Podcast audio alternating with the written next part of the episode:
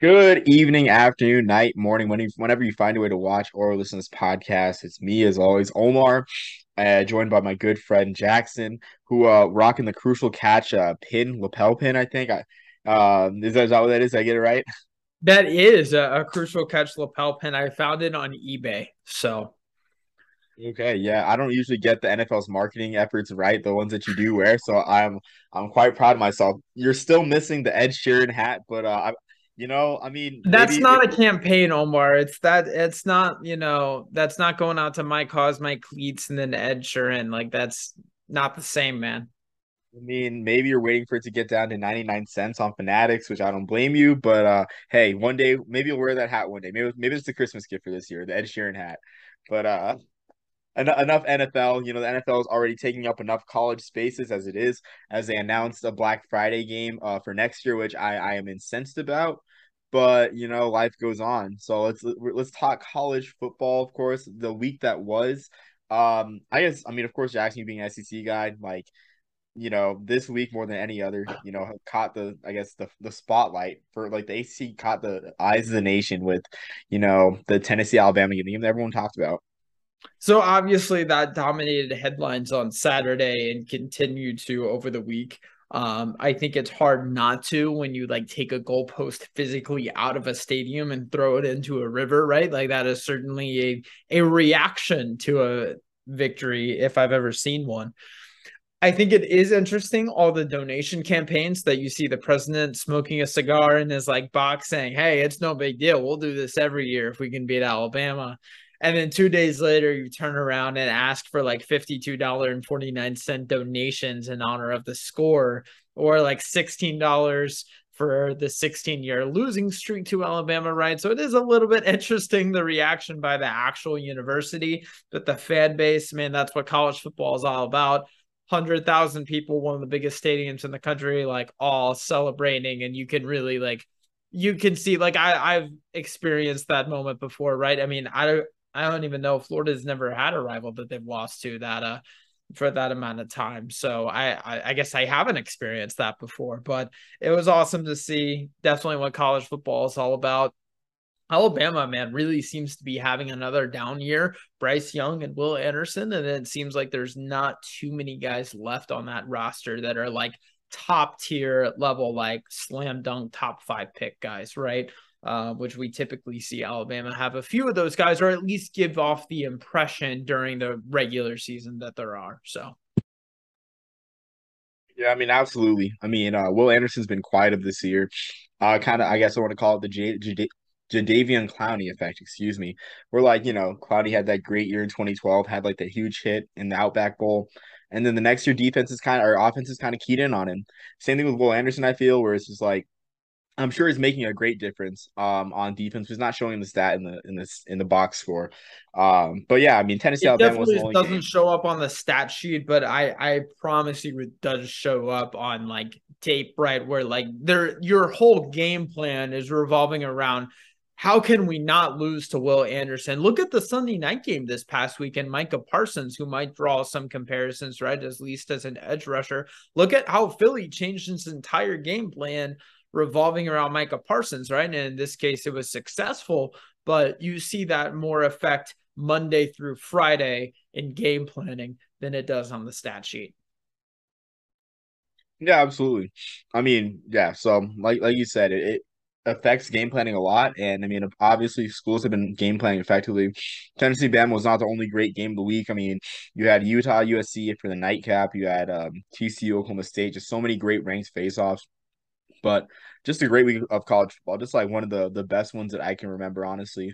Uh, also had um Harvard versus Howard, you know, game that I was at. Howard tied the score at halftime, but it was not to be. But even still, you know, Howard with more experience can be a force to be reckoned with in the MEAC. But again, a great weekend of college football. And from there, I think um we don't really have a September Heisman. We have more of more of a mid October Heisman, where barring yep, one quick thing, Omar. I'm sorry to interrupt, but don't don't be so humble, man. You were not only in attendance for the Howard Harvard game, you were not in the undesirable section, just in the in the lower bowl on uh on metal seats. You were in the in the press box, full fledged, representing Harvard up there with the big boys, right?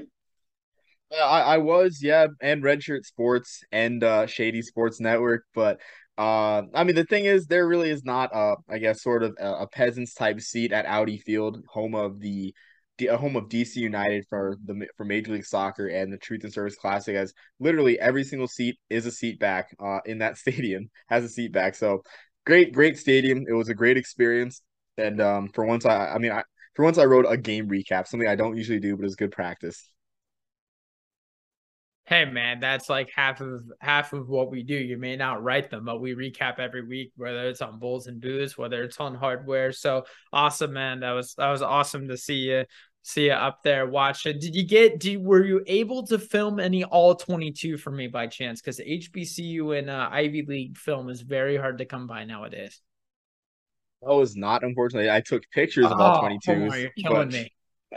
I took pictures. I took scenic pictures. But no, Did I mean, take it, the it before great. and after, like right at the snap, and like 1.5 seconds after the snap, what we see on the Microsoft uh, Surface tablets on NFL sidelines, like those type No, pictures. nothing or... like that, Jackson. I'm not. I'm not oh, on that level. Nothing like that. nothing. Sorry, but um, I guess I guess all jokes aside, um, uh, you know, week six, I mean, we have we have uh, we have now, I guess, our mid October Heisman front runner. I mean, I'm trying to think. I think I think the the first time that we really had a front runner for Heisman last year was, I guess, um, the last weekend of October with with Kenneth Walker against Michigan for Michigan State against Michigan when he had that monster game. I think this is the first time we have a clear front runner. Now things can change as they did last year with Kenneth with Kenneth Walker, um, but Hendon Hooker looks like the front runner. Then after that, CJ Stroud, which it's strange to say, quietly having a good year for Ohio State, but it's like they they haven't faced their their biggest test yet in Penn State and Michigan. Um, but CJ Stroud having a quietly good year for Ohio State. And then for third, I have Chase Brown, a guy that, you know, we're gonna talk a little bit about uh before we hit our main topic, but Chase Brown had an absolutely throwback, amazing throwback performance for Illinois. I mean, kind of willed them to victory. Well, not really willed them to victory because Tommy DeVito had 252 passing yards, had a solid game but Chase Brown had 41 carries for 180 yards. Like you don't see running backs getting 41 carries, much less in two in a two game span. For them to get one in a one game span, um, for him to get for him to get those carries in one game span was amazing. And Illinois looks like the front runner in the Big Ten West. Um, they beat Minnesota, probably the only other good contending team out in that division. And it'll just be a matter of time to see if they can. I don't think they're a playoff team with that one loss to Indiana, but if they can make the Rose Bowl, they're first since 07 and they're second since 84. You know, you mentioned Hendon Hooker being at the top of the betting favorite odds, or at least the odds to win the Heisman in, in thought or in theory. It is interesting looking at Vegas Insider right now that CJ Stroud is the favorite. And I don't know if that says more about what the public thinks of CJ Stroud or what we think of not even Hendon Hooker, but just the final destination for Tennessee season when they've still got a road game at Tennessee. I think a lot is writing in how they lose that game because I I do I really find it difficult to believe that they're going to go on the road to Athens and win that game. Yes, that of course the Alabama win is probably the best victory all season, right? But we saw Alabama struggle on the road at Texas, and this is not a great Texas team, right? So, and that was without Quinn uh, Quinn Ewers for half the game, nearly. So, I do find it interesting that um that they put CJ Stroud at the top, but like I said, I think it speaks more to where we think Tennessee will end up at the end of the year than it does of CJ Stroud. That said, Hendon Hooker has played phenomenal. If they lose to Georgia. And it's not a given that they will. I don't think it's going to be because of Hendon Hooker, but it's something that at least be notated because this isn't the end all be all like favorite, right? I think he has looked the best so far this season, but you're betting on not who would win the Heisman today, it's who's going to win the Heisman on the day of the Army Navy game. I think that's a great point about Georgia. And something I didn't think of before I bring that up is Stetson Bennett too. Like if he, uh, even though if I guess the perception with Georgia is Georgia, of course, is a is a defense driven team. Um, but if Stetson Bennett has a lights out performance against uh, Tennessee, then you know he could vault himself into that top five in a finalist status. I think. Um, but yeah, no, that's, that's a good point too. I guess the public's perception of of uh, Tennessee because I mean, again, like I thought, I, I like I don't think Bama's in an off year. Honestly, I'm sure people thought last year that Bama was in an off year when in a down year when they lost to Texas A&M, a Texas A&M squad that you know struggled. I not really struggled, but disappointed um expectations early in the year. Then they lost to Tech. Then they then they beat Bama, and everyone thought Bama was you know wasn't their year. I feel like it's the same thing with this year. Honestly, I mean, I, but we'll we'll see because they have tests too. I mean, they have Ole Miss. Ole Miss could legitimately beat Alabama this year. Um, but yeah. One quick thing related to to the Heisman before we move on to our pigskin showdown player of the week to watch. Is there a Heisman moment left on the board for DJ Uiagalelei? Because I think Syracuse at home could possibly be one, but I don't know if there is enough respect for Syracuse among Heisman Bowers for it to be considered a Heisman moment. That said, a much worse Syracuse team had a Heisman moment against Lamar Jackson, right? So I think Lamar Jackson's Heisman moment was against Florida State in that game. I think I think the I think the I think the train started started moving with that Syracuse game, and it was like full speed after the Florida State game when they won sixty three to twenty at home. Uh, and even then, that was a noon game. It wasn't even Saturday Night Football. But with Lamar, or sorry, with uh with DJ Uiagalelei, I think um the funny thing is, is like I think you mentioned last week, whether it was on the podcast or just with between conversation with us, how like Clemson had been on Saturday Night Football for three straight weeks, and realistically, they should be on for a fourth straight week because Penn State, Minnesota lost a lot of its luster after Minnesota lost to Illinois. But you know, I mean, Syracuse, Syracuse, Clemson is one of the games of the week. Honestly, um, at least the uh, ESPN owned game of the week because UCLA Oregon is on Fox. But I mean, with that being said, I think you're right about Syracuse because I think I think I think DJ Uiagalelei's campaign is hurt by the fact that he played Wake Forest and NC State too early. But with that being said, like uh, you know, Drake Maye and UNC looks like the front runner out of the ACC Coastal. You could have a very electric, you know, ACC title game, prime time on ABC. And if you if you remember last year, I mean, like it wasn't and it wasn't a given that Kenny Pickett was going to be a Heisman finalist. Um, you know, before the ACC title game, what happens that final weekend? The the fake slide, you know, probably the most electric, you know, Heisman finalist moment of, of any candidate in recent memory, I think. Um, so something like that can happen where DJ Uiagalelei just lights up the scoreboard on prime time because essentially, like I think I think um this might be a hot take, but honestly, like the ACC title game is as close to uh I I forget what what the uh, the number of the last game is for the NFL, but it's it's as close as a Week 18 Sunday night football game. What what was that? What was the number, Jackson? Week 18, correct. Uh, I guess not Week 18, but that's like the number is I I forget. There's like a number they called like game 196 or something, but you know what I mean. So like I, I guess I'll I guess I'll refresh that statement. But yeah, like the ACC title game is as close to a um this is close to a like pretty much a you know Sunday night football game to any really to like any um to like yeah to any uh any game in college football because like again it's ABC Saturday Night Football. It only competes with one other title game I think that that being the Big Ten title game, which has lagged in ratings. You know, consistently. That's why there's big noon kickoff. So DJ Uiagalelei on that stage could have a good game and could sneak himself into New York. As to whether he'd be the winner, I think it's hard to tell. I'm not sure how his stats compare to Hendon Hooker, but I mean, Clemson, everyone kind of wrote off Clemson, you know, uh, and like Geno Smith, Clemson ain't right back, but you know, they're in the playoff talk. So, yeah, no, they absolutely are. Um, I don't know if there's a way for DJ Uiagalelei to win it by any means, but he certainly can sneak in the back door as a finalist.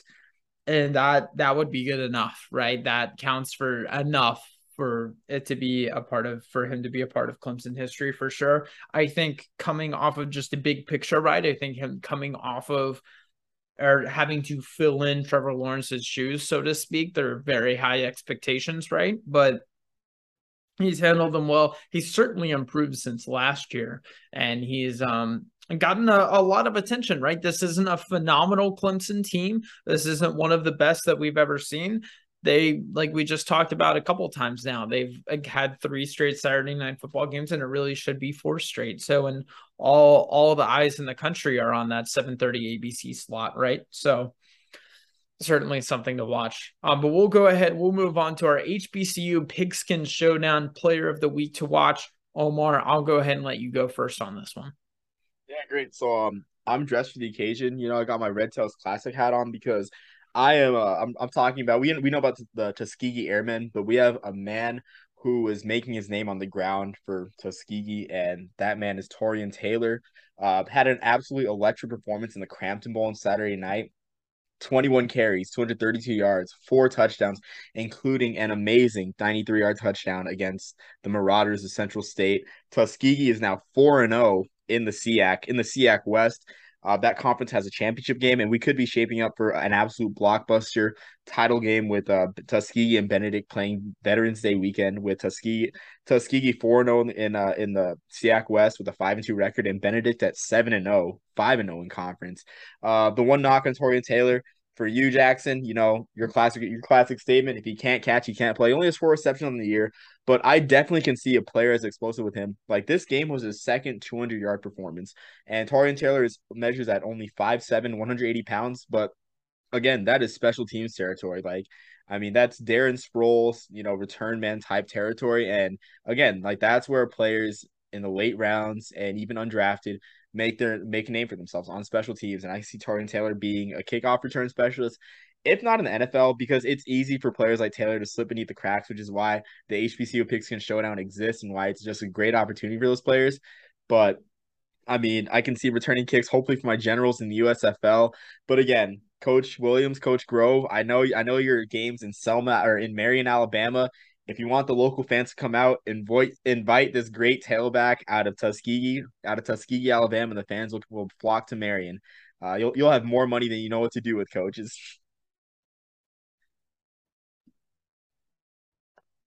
Definitely, man. No, anytime you can be a special teams contributor, that is when you're going to get a lot of attention at the next level, right? Because you don't have 99 guys on the roster. You have 53 at the next level, right? And maybe a few more on the practice squad. So you have to be a contributor on special teams. Omar and August, what do we always say? Playmakers on special teams in August become, it's not bench warmers, but at least like contributors right later on in the year right on special teams. And that's where if you can pave your way on special teams it allows you to at least have the opportunity to create your own path at the position that you're designated as on the roster. So uh awesome uh awesome report there. I'll go ahead and go with my HBCU player of the show, HB, HBCU Pigskin Showdown player of the week to watch. Jarish Halsey, the wide receiver from Delaware State, man, he's made an impact for the Delaware State offense despite only having 15 receptions on the year. He's their leading receiver by about 180 yards, and he has as many receiving touchdowns as the rest of the team combined. Tremendous ball skills, hand eye coordination. I do want to talk about where he fits into this offense, right? When you think of Delaware State, you think of a team who's going to try and control the clock with the run game when they do pass, and it's not often, they only have 51 completions on the year. It's going to be explosive because it's off the play action. So, yes, this is a run first team. Don't sleep on Jarish, man. He is one of the best wide receivers in all the MEAC right now. One way that I do like how they use him, particularly in the scheme, he's almost exclusively on the outside, right? He's either lined up as the X or Z on almost every play because the backfield demands so much attention from that front seven on the opposing side, it's going to garner a lot of one on one opportunities. He's not going to go against much cover three where there's a, a strong safety or a free safety to help out. It is pretty much just him in the corner because there is so much of a deep threat that because the play action is so prevalent, that combined with him getting in and out of his breaks so well it really creates a lot of separation on those quick little digs or hooks or curls, right? To where he can really create that separation trust his speed to get the YAC after that because of his footwork. Um, one last thing I want to talk about with this Delaware State offense, right? Even though they are a run first team and they don't they don't run as much 12 and 22 personnel as like run heavy FBS teams like Kentucky, like Utah that we see at the FBS level that means he has a lot more responsibilities in the run game, right? Not something that you see that often for a 5'10 receiver. I think he's 160 pounds, right? So he doesn't hesitate to run block as well, something you rarely see off of a smaller outside receiver. Yeah, I mean, I love that selection of Jarish Halsey for you, Jackson. I mean, last year we talked a lot about Trey Gross a lot, uh, especially come the All Star season when he uh, played in not just the um, Tropical Bowl, but the HBCU Legacy Bowl as well. Um, you know, Halsey's kind of the opposite of Trey Gross. Trey Gross being a long physical receiver. Halsey 5'10, 160. You know, it's and it's interesting you mentioned that they play him out in the X position, not so much in the slot, because you look at a guy with that with those type of dimensions, excuse me, those type of dimensions, 5'10, 160, you think a slot guy. But again, like the play action game um is is strong with Delaware State. You know, you know they're gonna run the ball, and that's that's their calling card. They play tough defense. Like last year, their defense was tough. Not much has changed this year. They they have a tough defense. You know, they have a defense that allowed them to hang around with Delaware for a while until Delaware kind of wore them out with that. That game was only 14 to 3 at halftime. Uh, so Delaware State is definitely sleeper. Like a lot of people's sexy picks for the MEAC are either the defending champs, South Carolina State, with big game Buddy Pough at the helm, or North Carolina Central with uh, Davis Richards lighting it up there. But I, I think Delaware State. I've been I've been riding the Delaware State underdog uh, or sleeper bandwagon for the past couple years. But I mean, uh, I wouldn't write them off either this year. I mean, you know, we'll see. Like they're they're built they're built to contend with teams like North Carolina Central, defense focus, ball control, get the ball to David or excuse me, keep the ball to Davis Richards' hands, and you know, you know, keep the game in their control. But it just makes the MEAC race even more spicy. This week they do have a game on the road against Howard, right? A team you saw live and in person last week. I do want to mention last year he had a seven, 75 yard kick return doesn't mean he will make his mark on special teams this year. Doesn't seem like they're using him as much. I haven't seen the stats myself, so some of our HBCU, our draft HBCU friends might be able to help me out on that. But I mean, he'll definitely make his mark off of play action if he doesn't there, right? So looking forward to seeing him there. Yeah, absolutely. I mean, and again, you mentioned the game against Howard, a team that you know I saw last week. Howard's just a young team. Uh, Delaware State is the type of team, you know, old, older, experienced to um, you know, kind of wear down Howard. That's not to say Howard's a bad team, but I mean Howard just they um they hung around with USF, but they got outlasted in the end. And then they hung around with Howard, and then Howard or they hung around with Harvard, excuse me, and then Harvard's experience took over. So I expect the same thing to happen, but just not not just not be a blowout. I, I think Delaware State pulls this one out, but um yeah, I guess, I guess enough talk about our HBC. This was, was a really uh, filling discussion. I enjoyed it. I guess uh, so. We're gonna go to our uh, our Mackey Award talk. So each week we're we're talking about a different award each week. You know, as the season kind of kind of winds down. So we're talking about tight ends, and this one I think honestly for casual fans is the hardest one to pick out because the tight ends are doing the dirty work. You know, they're not your guys averaging 20 yards a catch or like even heck 16, 17 yards a catch unless they're Isaiah Likely. But again, they're still making their mark on the offense. And there's only like I, I guess casual college fans, like even most college football fans, can only name a few, a handful of tight ends, handful of starting tight ends, like right off the bat. So this one was a tough one for at least me to scout.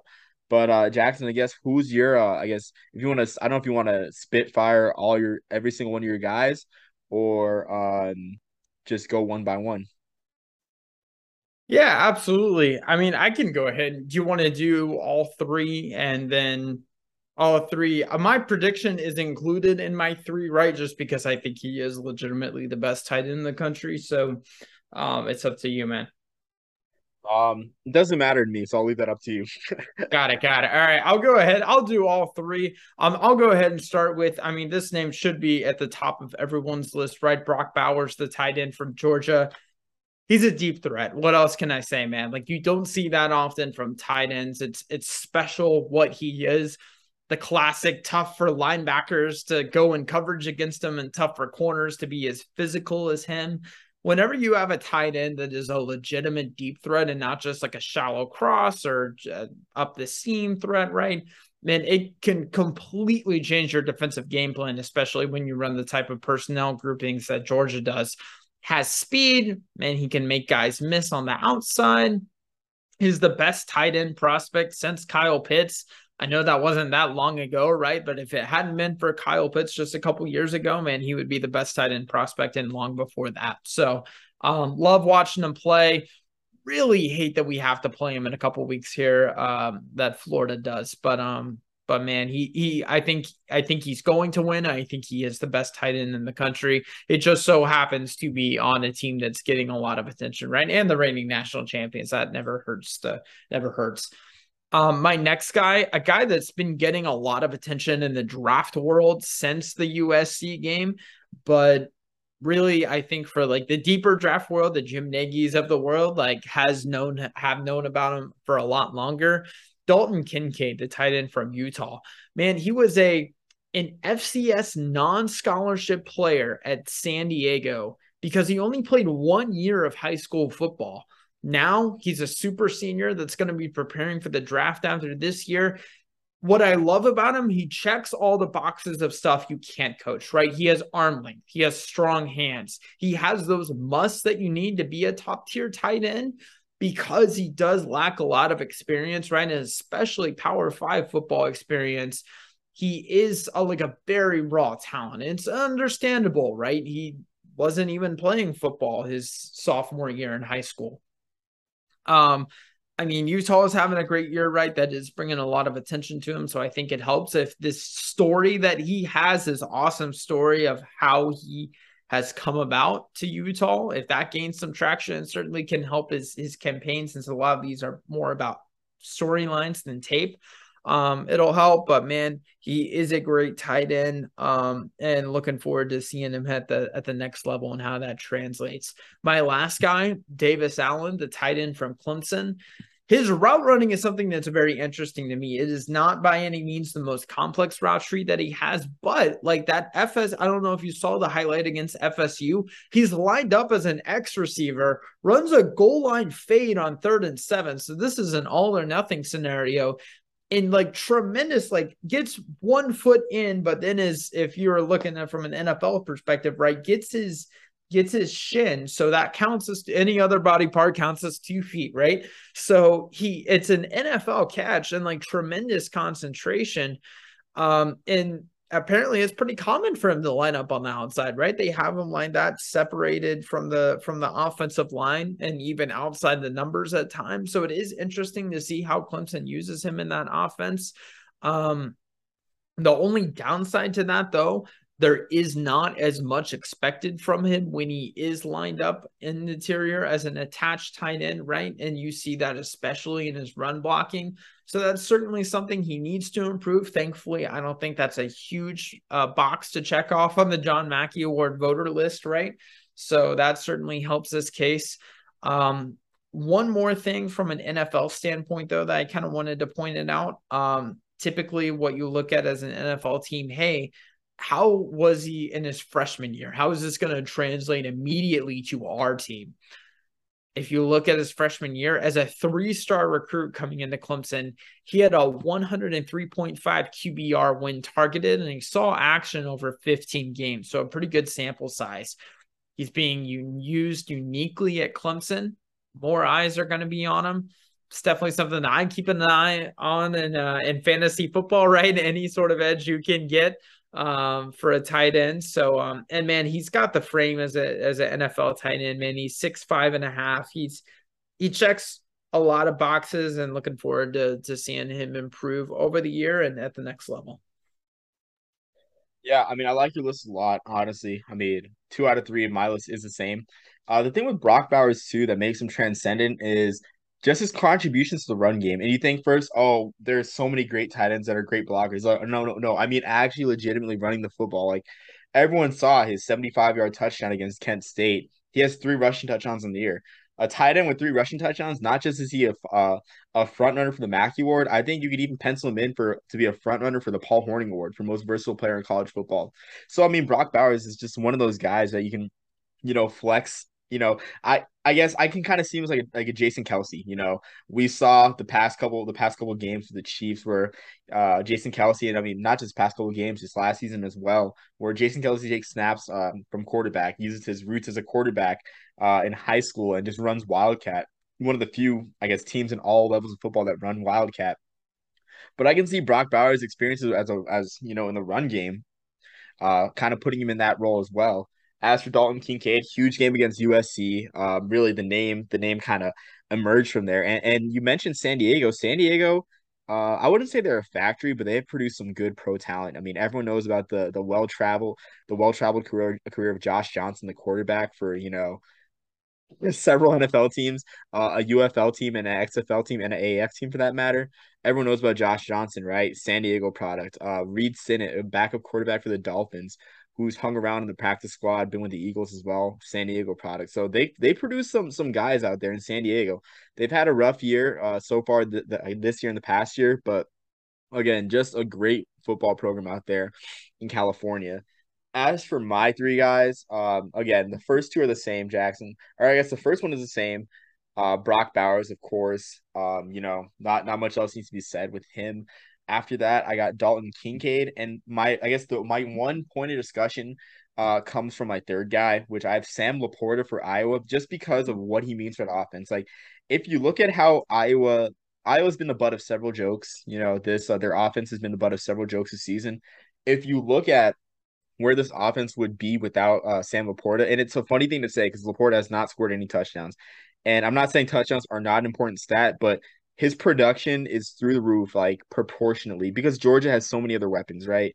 You know, you can afford to take your attention off of Brock Bowers and put it towards the run game. They have they have a great receiving corps. Same thing with Utah. Utah's got weapons like Dalton, or I'm sorry, Sam LaPorta is pretty much I wouldn't say doing it himself, but he has 30 catches for 270, uh, 278 yards, I believe. Uh, his 30 catches are more than the top two wide receivers in Iowa combined. Those two combining for 27 receptions. So defenses are keying in on LaPorta. They're not stopping it. Uh, and again, like George, our Iowa tight ends, everyone knows about Iowa tight ends right now in this league. Like TJ Hockenson, George Kittle, you know, great tight end for the Niners. But I mean, like, I, th- I think LaPorta will probably get a finalist look just because of what he means for the offense. The numbers might not be there, but I think I think uh receptions it's comparative to to Bowers. I mean, it's just not yards per catch. Like his yards per catch doesn't match Bowers, and it doesn't match Kincaid's, but his production and what he means that offense should get him a spot. And then Jackson, I, I have a couple two. I have two other guys that uh, I think I think they're intriguing cases. You can make the case in this new age. But before, yeah, I'll, I'll let you I'll let you take it one more thing that I want to mention about Iowa football and specifically the Iowa offense. I believe at one point in the year, they only had two scholarship receivers on the roster, right? Two scholarship wide receivers. That should tell you about the receiving room, at least the, the quality on the roster, right? With no offense to non scholarship players but um it is certainly it just speaks that hey a disproportionate amount of attention is on is on the tight end. That's something we saw think about trey mcbride right? He was the colorado state passing game. And I, I just wanted to one make that comparison and two point out how bad that iowa receiving room is and just the lack of depth that they have or it's not top heavy it's only top heavy in the sense that it's like it's it's one tight end kind of carrying the run game or the passing game with that. Yeah, exactly. I mean, and it's funny to know. I mean, the second leading receiver is another tight end who has nine catches for 157 yards. But um, again, I think Sam LaPorta should get all the credit in the world for what he's doing for Iowa. Now, my two guys of intrigue, which I don't think they'll get any love for the award, but I think if we look at the award in a different perspective, then you know it, it makes sense. So I have two Service Academy guys. So I'm not doing that because um because of bias, but we have Kyle Patterson for Air Force who has three catches for 81 yards in the year. And you look at that and it's like, yeah, it makes sense. You know, he's in option offense, but he has the highest pro football focus grade and the second highest run run block grade of any tight end. And who has the uh, the highest run block grade of any tight end? You that would be Josh Lingenfelter of Army, who has the second highest PFF grade of any tight end. And the thing is with that too is like you look at just the scheme, it's like how much Pro- I guess it's probably not a huge deal for for Mackey Award voters, right? You know, their role in the run game. But you look at the advanced metrics and what these guys do, like how um how how good the edge game is for Air Force and Army. Um, I, I think they're worth consideration in, in a different light, but just the way it's conventionally, I guess, the way the award is conventionally looked at, you know, best tight end, you know, in, in, a receiving manner and statistically, they definitely won't get a look. But just the advanced metrics and the way that this game's going with analytics, you know, it's a it's an intriguing like thing to look at. You know how you know Kincaid, I yeah, Dalton Kincaid, you know Brock Bowers and uh, Sam LaPorta were not in the in the top five, but those two guys were. So, not saying they should be finalists, but I do think like you know it, it's they they deserve credit for I mean their run blocking prowess and their uh obviously you know the way they they create matches on the field. No, absolutely, man. Hey, I mean, a great list, right? Two thirds of your list I completely agree with, just because we have the same guys. I assume your prediction is is Brock Bowers as well to to end up winning the Mackey Award. Yeah, I think so. I mean, again, because it, it not it's just not it's not just receiving. I assume that he'll get more carries, uh, whether it's like a few more, a few more carries for Georgia, but he's gonna make an impact in the run game too, something that no other tight end can even, you know, really say. So uh, yeah, I I got I got Brock Bowers winning it, and, and and honestly too, I will say this like like being a longtime Niners fan, Brock Bowers kind of reminds me of like a Delanie Walker, you know, a guy that can that has the speed and the ability to make plays in the run game as you know a runner. Because I remember the Niners would run Delanie Walker on end rounds, you know, um, so you know, kind of an obscure Niner and Titans fan reference, but uh, yeah, like the the sky's the limit for Brock Bowers. I'm excited for him. Omar, are you possibly getting the idea to make previous NFL player comparisons to a current college player by, say, watching the NFL Combine in March? Or are no. you are in late February or no Jackson? No? no. All right. no. Can I interest I'm you sorry. in that this year, possibly? um maybe maybe if you if we made the comparisons during the East West Shrine Bowl or the Senior Bowl where they're actually playing an actual game, then yeah, but otherwise, I'm not. I'm not watching guys do drills. I'm not watching guys right, do, do football right, practice. We'll get there someday, man. We're getting there. Uh, we'll, we'll go ahead and move on to our week eight games of the week to watch. Um, I'll go ahead and start off with one that we talked a little bit about on Bulls and Booze, a uh, an inner inner division matchup in the Sun Belt West, Troy at South Alabama. Um, man, this is the best start in like about a decade for South Alabama, right? They're five and one, one game away from bowl eligibility. Feels weird to say that in October. Um, Troy did start off one and two, but they won their last three, right? Um, what's really interesting to me is Troy's offense. Uh, they have QB uh, Gunnar John Gunnar Watson rather. Many ranks top 25 in F in the FBS in both yards per game and yards per completion. So obviously, like getting the job done but their backup quarterback, uh, Jarret Doege, 144 less attempts, only one less touchdown, and five less picks than Watson, right? So possibly a little bit mid-season, a little bit of a mid-season quarterback battle to watch. It's not a bad problem to have, but Gunnar is statistically like at the top in in college football, and uh, and, and, Jarret is is right here as well. So it's it's interesting to watch. They also have wide receiver Tez Johnson right leads the Sun Belt with 22 yards per catch, and it's the sixth highest in all of the FBS. So a very explosive offense. And that's going to be going against a South Alabama defense that is a top 30 third down defense and already has 14 takeaways on the year. So what's at stake in this game, right? Winner probably wins the Sun Belt West, barring any other major upsets, and then probably faces. I'm assuming what's going to be Coastal Carolina in the conference title game. We may see JMU sneak in there, but um, it, it's going to be an interesting game to watch. It's Thursday night football, so if I can't interest you in New Orleans, Arizona, I can in this. It's going to be 7:30 Eastern time on ESPNU. Uh, I think uh, I think Jackson, you mentioned the last point about Thursday night football. I think uh, NFL fans are fed up, or football fans are fed up with with NFL primetime games. I think they're fed up, and I think uh, I mean this one isn't a bad matchup per se, but you know expectations are low, so I feel like this one will garner a lot of eyes too, especially with so much implications because uh, we mentioned too on Bulls and Booze how South Alabama is I wouldn't say they're a fake field goal away because I defend that decision of going for a fake field goal because it's not like UCLA had scored like 10 points up to that point and you know they're stopping their offense all day. UCLA had scored 29 points, so like their offense was a threat. So they were a fourth down stop away from beating UCLA and ruining UCLA's playoff hopes.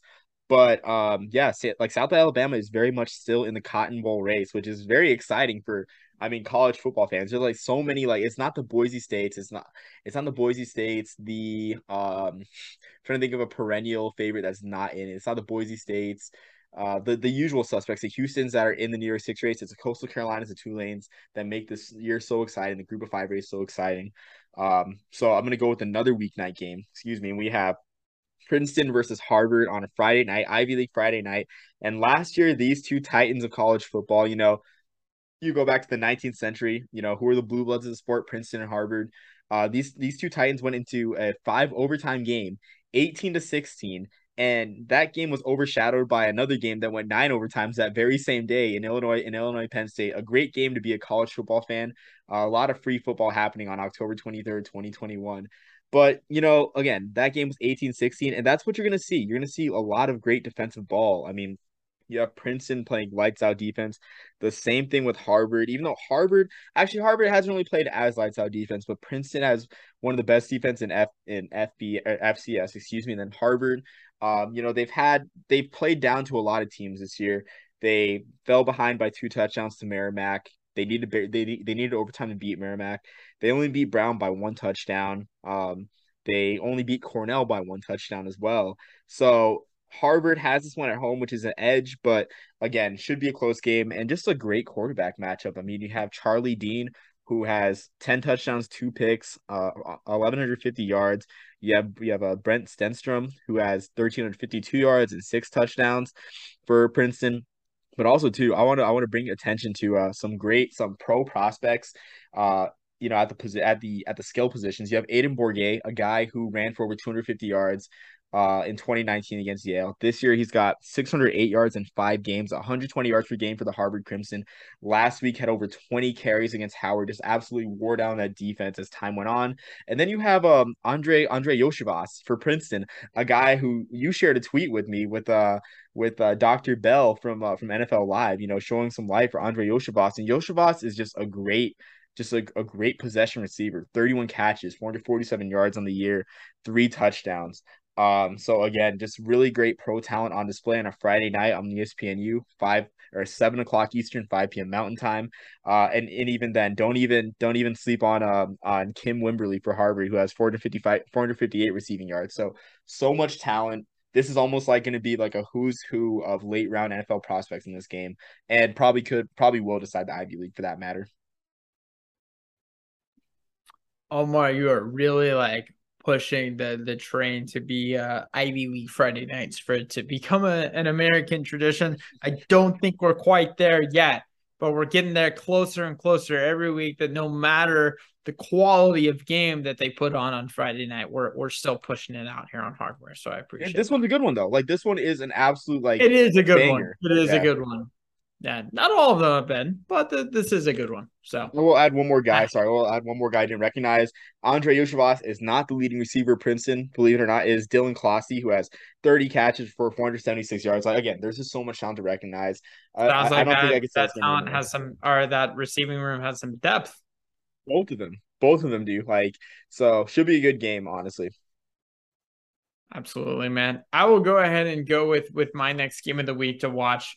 Um, Louisiana Monroe at Army, oddly enough, is a, is a game to watch. Both are two win teams. Um, I, I think both teams are starting to go into desperation mode if they drop this one, right? Um, look at Louisiana Monroe. Their losses are very understandable at Texas, at Alabama versus Coastal Carolina.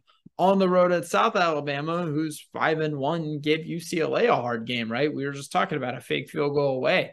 Um, Army, on the other hand, man, five score loss to Wake Forest, a loss at Coastal, which is understandable, another three score loss to Georgia State. Army is locked into the Independence Bowl if they become bowl eligible.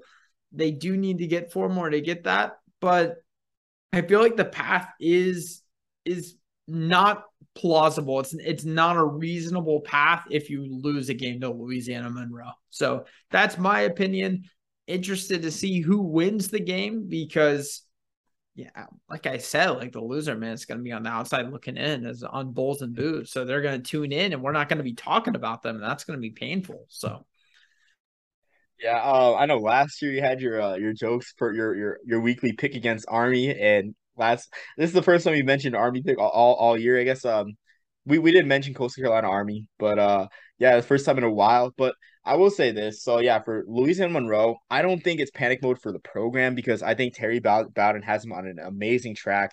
Uh, for those of you that remember, you know the heights he took Akron to. Akron, he took Akron in the MAC title game, and he had them beat a Northwestern team that ended up winning the uh the the Big Ten West.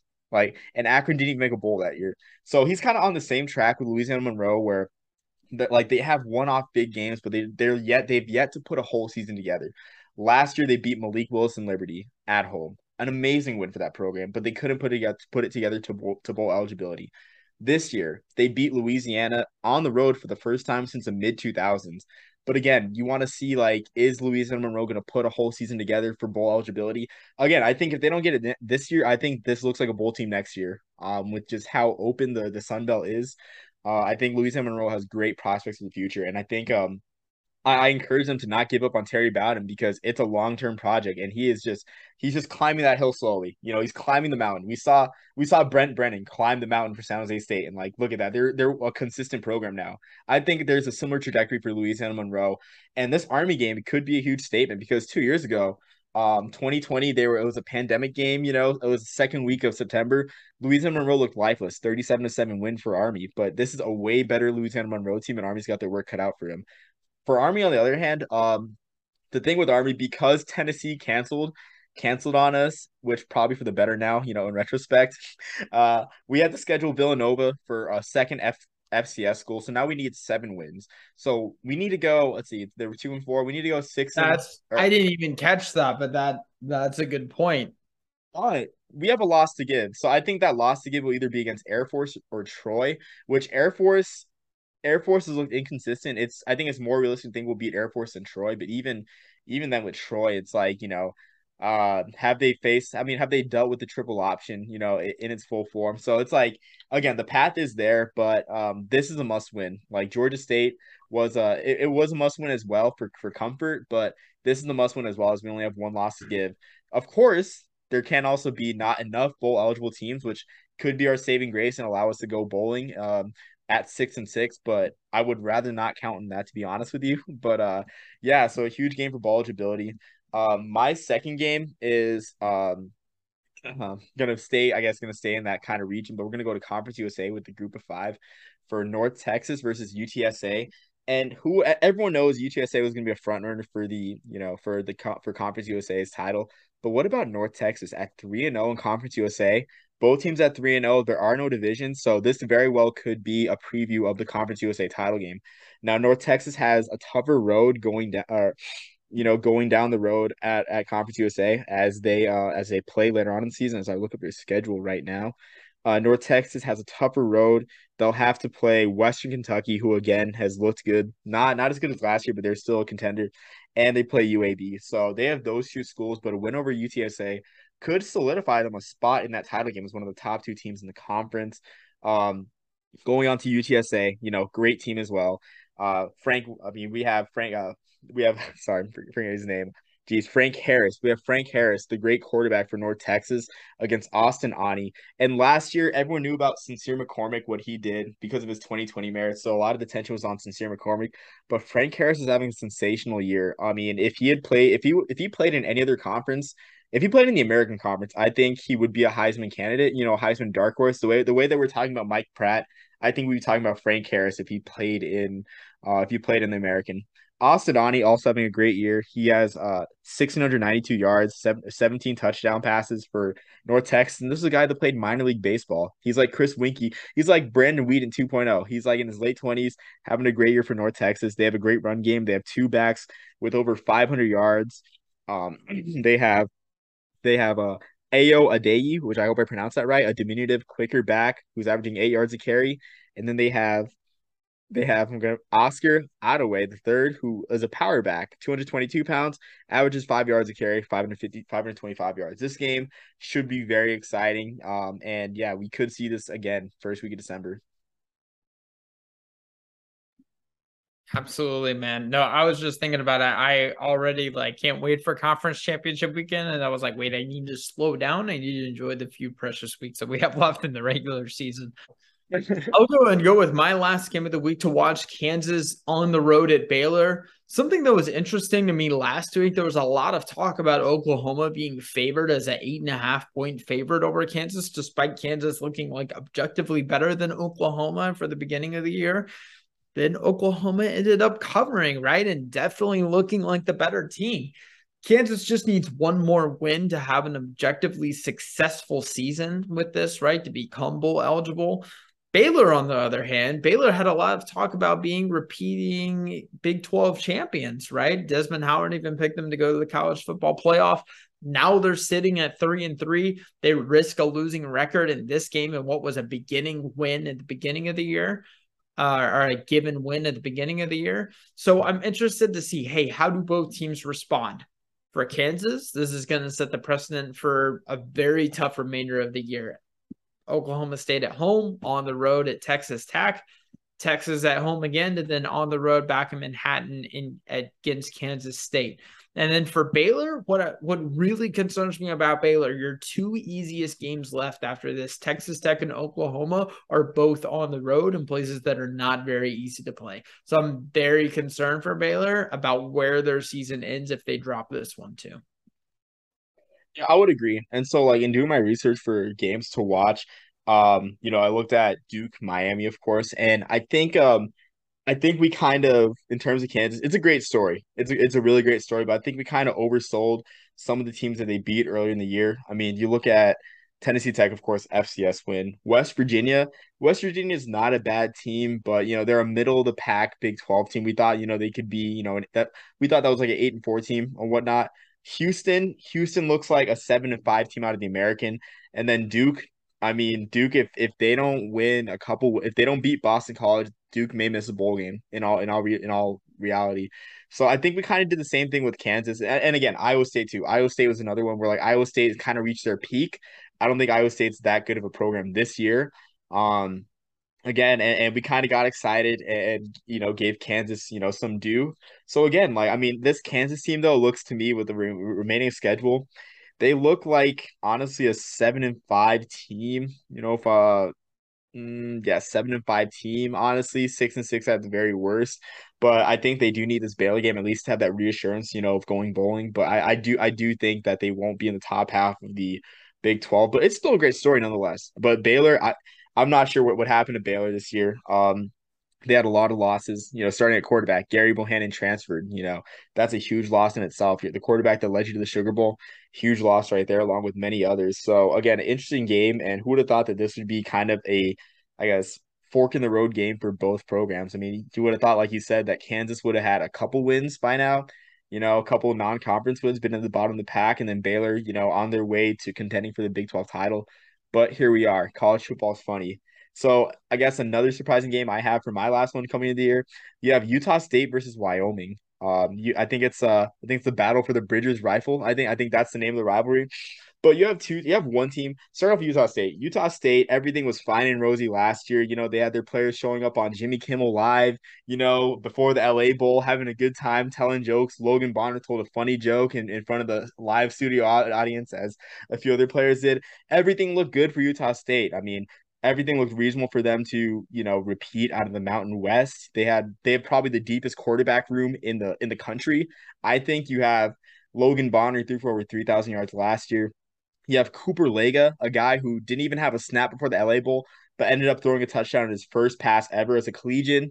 Uh, caught a pass to in the LA Bowl with lights out. And then you have Levi Williams, a guy who ran for 200 yards in the in the famous Idaho Potato Bowl and anchored that Wyoming offense. But you know, they started off kind of sluggish against UConn, beating them by 11, which in retrospect looks like a very solid win on their resume.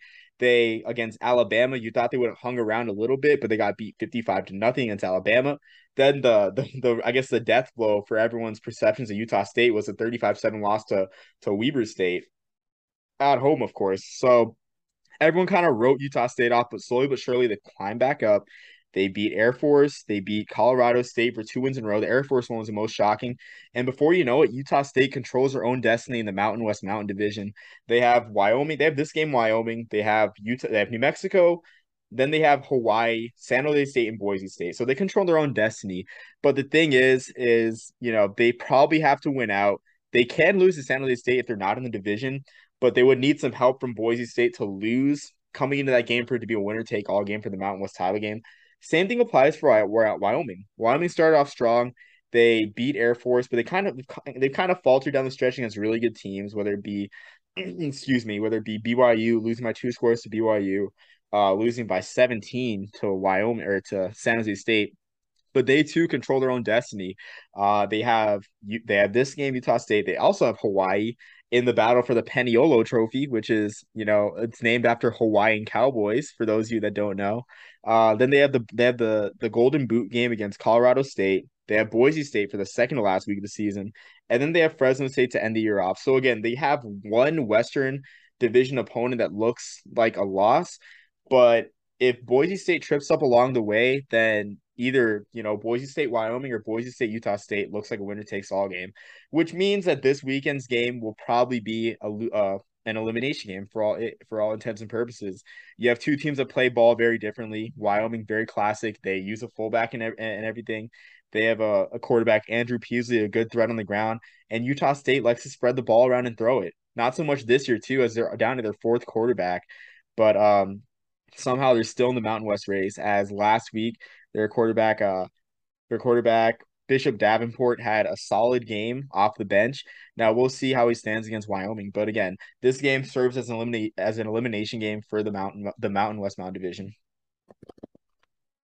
It's a shame that we're talking about San Jose State. Like, oh yeah, they, they like might be able to drop the game to San Jose State, but they need help. Like, man, that's brutal because we had such high hopes for them. We we're hoping that they could return to the Mountain West Championship but um, man, it happens. So they can, yeah. I mean, so they definitely can, can, but it's it's not as as impressive of a showing. We're not talking New Year's Six anymore for them, and it is tough. But but but I will say this: like San Jose State, uh, they have never played a Power Five conference or Power Five opponent in a bowl game.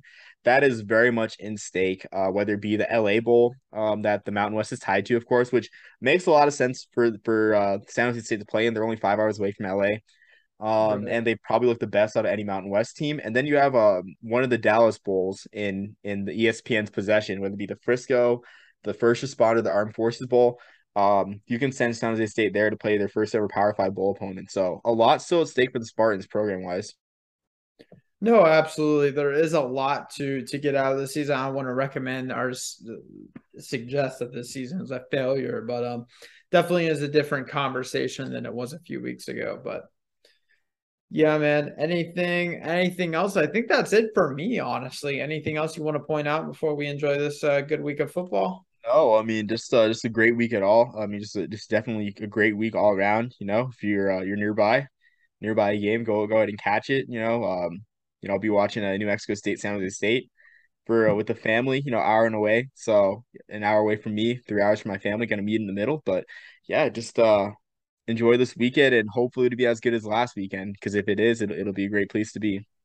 Georgia State, Appalachian State, Wednesday night on ESPN two at seven thirty. Can't wait for that one as well because we have Wednesday night football now. Izzy's thrilled. Oh yeah, exactly. Yeah, we do have we have yeah we have it like this weekend next week. There's a there's a game next week. It's I think Eastern Illinois versus McNeese State. That's on a Wednesday night for whatever reason, but uh, you know, I love it. But um, yeah, I guess until then, everyone, uh, peace, love, and soul.